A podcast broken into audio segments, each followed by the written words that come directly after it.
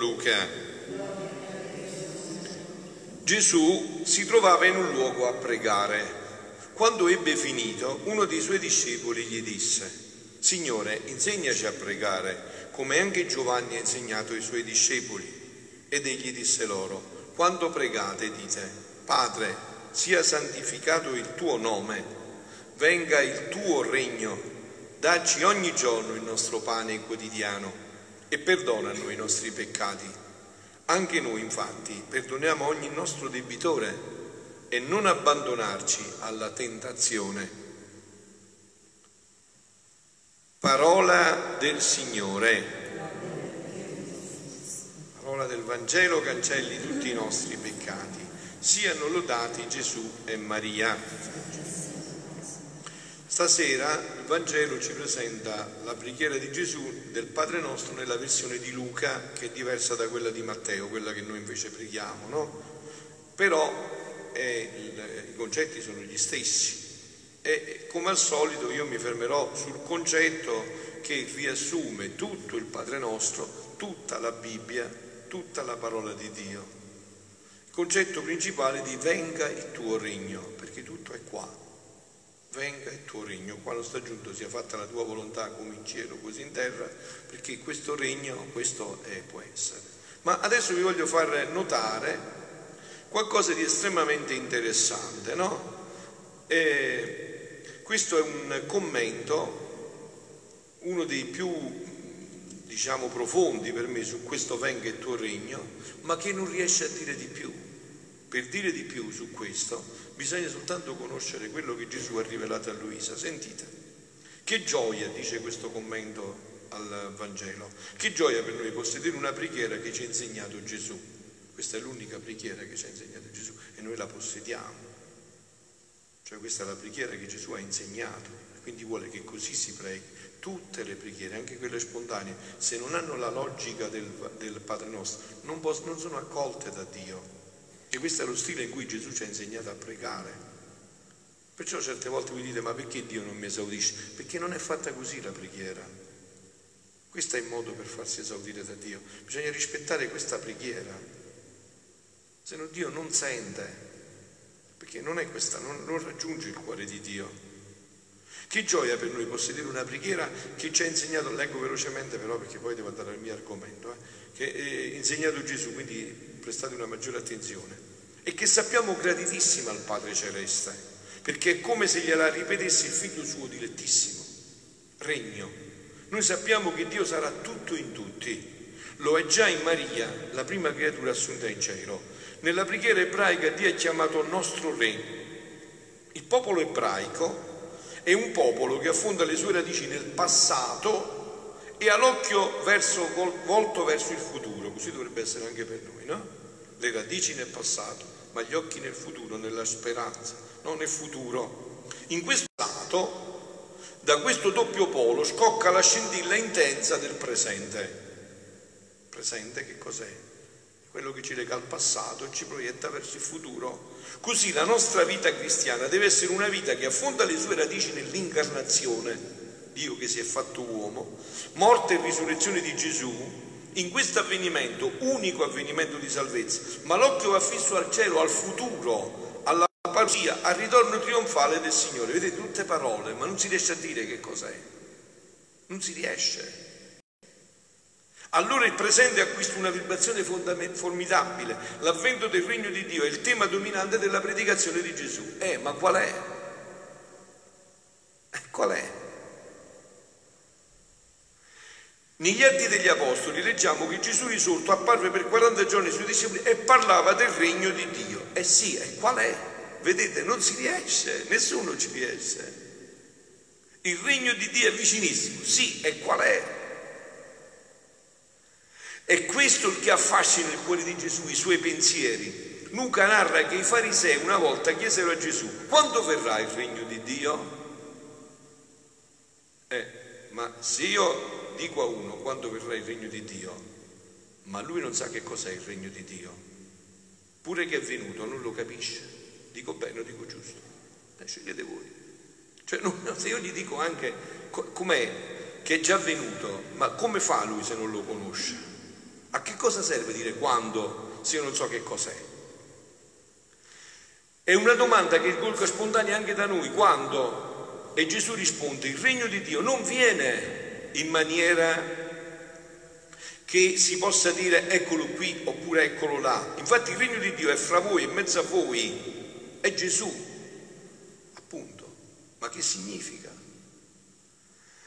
Basta accostare questa parola di Gesù alle parole Emanuele del profeta Isaia, Dio con noi, ecco allora l'Eucaristia, si capisce l'attrazione che esercita il mistero eucaristico, il regno di Dio che comincia, comincia ma non è la pienezza appunto, è una gioia del paradiso che cala già nel cuore. Che cos'è il regno di Dio se non amore? Vedete, e concludo, non vado avanti. Vedete, tante parole, ma non si è riuscito a dire che cos'è il regno di Dio. Ma non si può, se non si conosce quello che conosco io, che sto facendo conoscere anche a voi e che Gesù ha rivelato a Luisa Picarretta.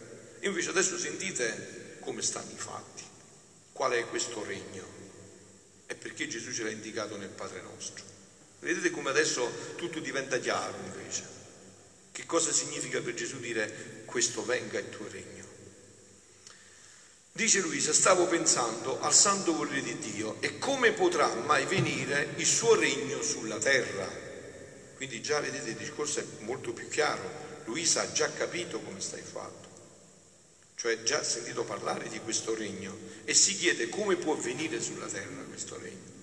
Mentre qua diceva la parousia, dobbiamo andare di là, no, il Padre nostro è chiaro, venga il tuo regno, non, Gesù non ci ha detto di pregare di andare al suo regno, là tra poco moriremo tutti, ci dobbiamo andare, ma quasi si tratta di farlo venire qua, sulla terra. E quindi Luisa si chiede come può, dati i tempi procellosi che minacciano tempeste e le tristi condizioni delle umane generazioni, sembra impossibile e mi sembra che accrescono l'impossibilità, l'indifferenza e le disposizioni di quelli che almeno si dicono buoni, ma che non hanno nessun interesse di far conoscere un volere sì santo e la sua volontà che vuole fare, la grande grazia che vuole venire a regnare in mezzo alle creature. Come mai potrà avere vita un bene che non si conosce? Ma mentre ciò pensavo, il mio amabile Gesù, sorprendendomi, mi ha detto, figlia mia, ciò che è impossibile all'umane vedute, tutto è possibile a Dio. Quindi il primo punto è questo. Gesù gli dice, prima di tutto ti dico che quello che per voi è impossibile, per me è un giochetto da bambini, no? Tu devi sapere che la grazia più grande che facemmo all'uomo nella sua creazione fu che poteva entrare nella nostra volontà divina. Ecco, vedete che quello che non riusciva a dire nessuno lo può dire solo Gesù. Che significa questo che ha detto Gesù? Che quando siamo stati creati potremmo entrare nella volontà di Dio. È quello che vi ho detto sempre, è facilissimo. Quando Dio ci ha creato, è come quando vi comprate il computer adesso, no? Vi danno il cavo USB, è vero? E vi connettete. È così, la Santa di noi. Un buco qua e un buco nel fianco di Dio. Il cavo USB regalato ed eravamo connessi 24 ore su 24. Avete capito? E questo è il regno che deve ritornare. Quello con cui Dio ci aveva creato. Ma chi lo dici tu? Chi comprende queste cose? Perciò Luisa dice, ma come si fa? Come si fa se questi non conoscono questa bellezza? Tu devi sapere che la grazia più grande che abbiamo fatto all'uomo nella sua creazione fu che poteva entrare nella nostra volontà divina per poter emettere i suoi atti umani cioè, non è che questo, state attenti, eh, perché voi subito magari vi non è che questo ci toglieva la libertà, no, no, questo amplificava divinamente la nostra libertà, perché noi ogni volta dobbiamo entrare. Non è che a te ti hanno regalato il computer, il cavo USB e per questo sei costretto a, a tenere acceso lo strumento, no? lo devi accendere, ti devi connettere, lo devi decidere, eh? e così è questo. In ogni atto tu decidevi di far passare il tuo atto dall'umano al divino. E questo è ciò che Dio vuole ridare all'umanità. Perciò ci ha insegnato il Padre nostro. poter, e siccome l'umano volere era piccolo e la volontà divina immensa, grande, quindi teneva virtù di assorbire il piccolo nel grande. Cioè già che la nostra volontà umana è piccolina, quella di Dio è infinita, il grande può assorbire il piccolo. E il piccolo però rimane sempre libero. È l'io, l'io che si perde nel tu dell'altro senza perdere se stesso. Era piccolo, la volontà divina grande, quindi teneva virtù di assorbire il piccolo nel grande di cambiare l'umano nel divino, nel divin volere. Voi adesso so, è vero, io no, ma voi so che insomma vi piace viaggiare, viaggiate, magari molti di voi no.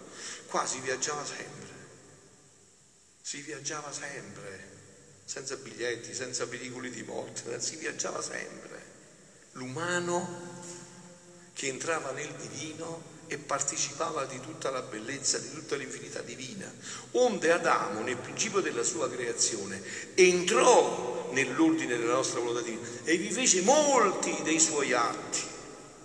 Chissà quanti, Dio solo lo sa, molti dei suoi atti. E mentre col sottrarsi dal nostro volere lui uscì da dentro di esso, i suoi atti umani però operandi nel nostro restarono come pegno e diritto dell'uomo. Non se l'ha potuti portare perché sono atti infiniti, non possiamo contenerli, li possiamo solo fare, ma poi sono di Dio, appartengono a Lui.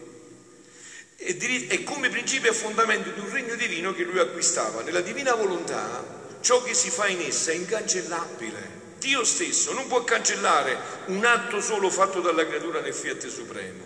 Ora, uscendo Adamo, il primo uomo creato, era come conseguenza che lui come la radice, il tronco di tutte le umane generazioni, che esse ereditassero quasi come rami ciò che possiede la radice il tronco dell'albero dell'uomo. Noi abbiamo ereditato il peccato originale, ma non sappiamo che abbiamo ereditato questo. Se a te ti muore papà e hai la sua eredità, se papà ha i debiti li prendi, eh? ma se hai i crediti, eppure quelli prendi, no?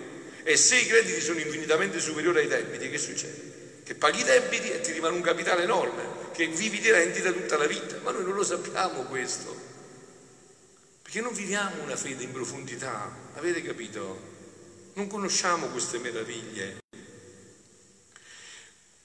Quindi costituiscono il principio, a confermare ciò venne l'umanità della Vergine Immacolata, a operare e a seguire gli atti di Adamo, cioè quello che Adamo aveva interrotto ed Eva è arrivato in capolavoro, è ripreso da allora e non ha mai interrotto più però.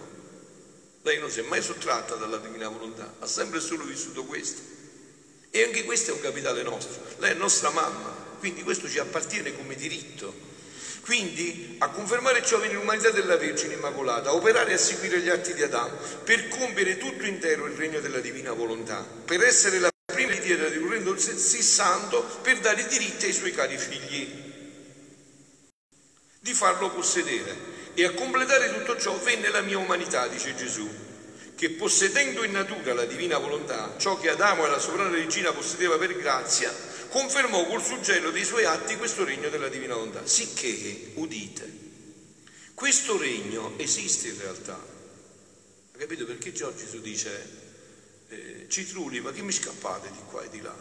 Quando vi diranno è qua e là, dove scappate? Il regno di Dio è dentro di voi, dove andate?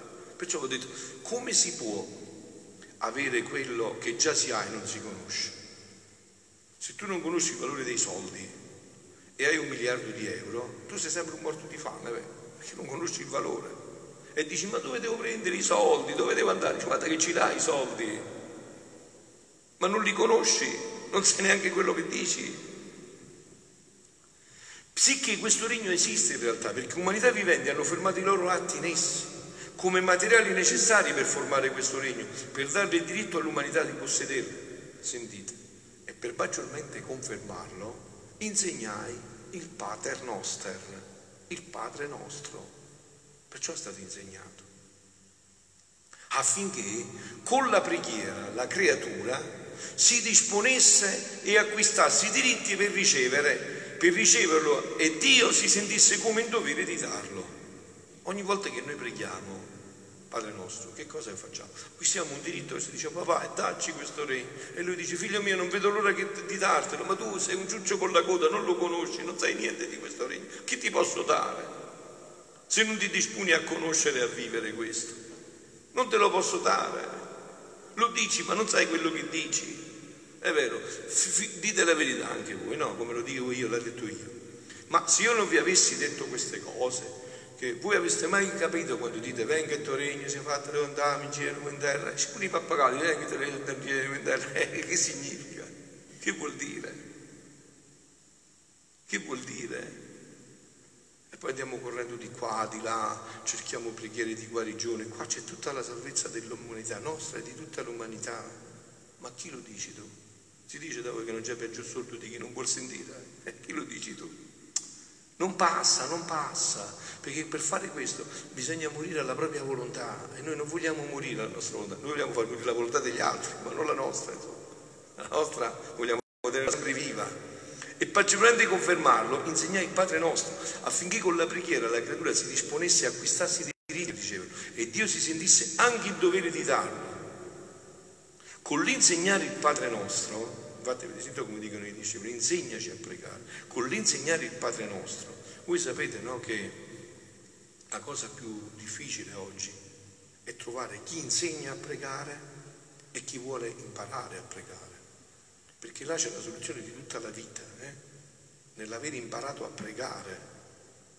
Chi ha imparato a pregare ha trovato la soluzione della vita anche stando sulla croce, perché lo so, ho questa croce, tutti l'abbiamo, chi di voi non ha la croce mi alzi la mano, tutti l'abbiamo la croce, ma qua si tratta di imparare a pregare per capire dove entrare in questa dimensione.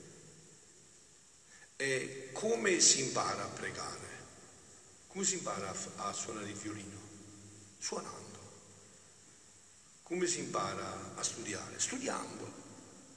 E come si impara a pregare? Pregando. cioè, bisogna imparare, si impara a pregare pregando. Non c'è un'altra strada.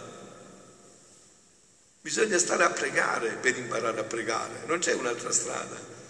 Con l'insegnare il Padre nostro, io stesso mettevo nelle mani il diritto di riceverlo e mi impegnavo a dare un regno così santo. E ogni qualvolta la creatura recita il Padre nostro, acquista una specie di diritto di entrare in questo regno. Primo, perché? Primo perché è preghiera insegnata da me, dice Gesù, che contiene il valore della mia preghiera. E qual è il valore della preghiera di Dio? Infinita, eterna, immensa, onnipotente, onnivagente. Secondo che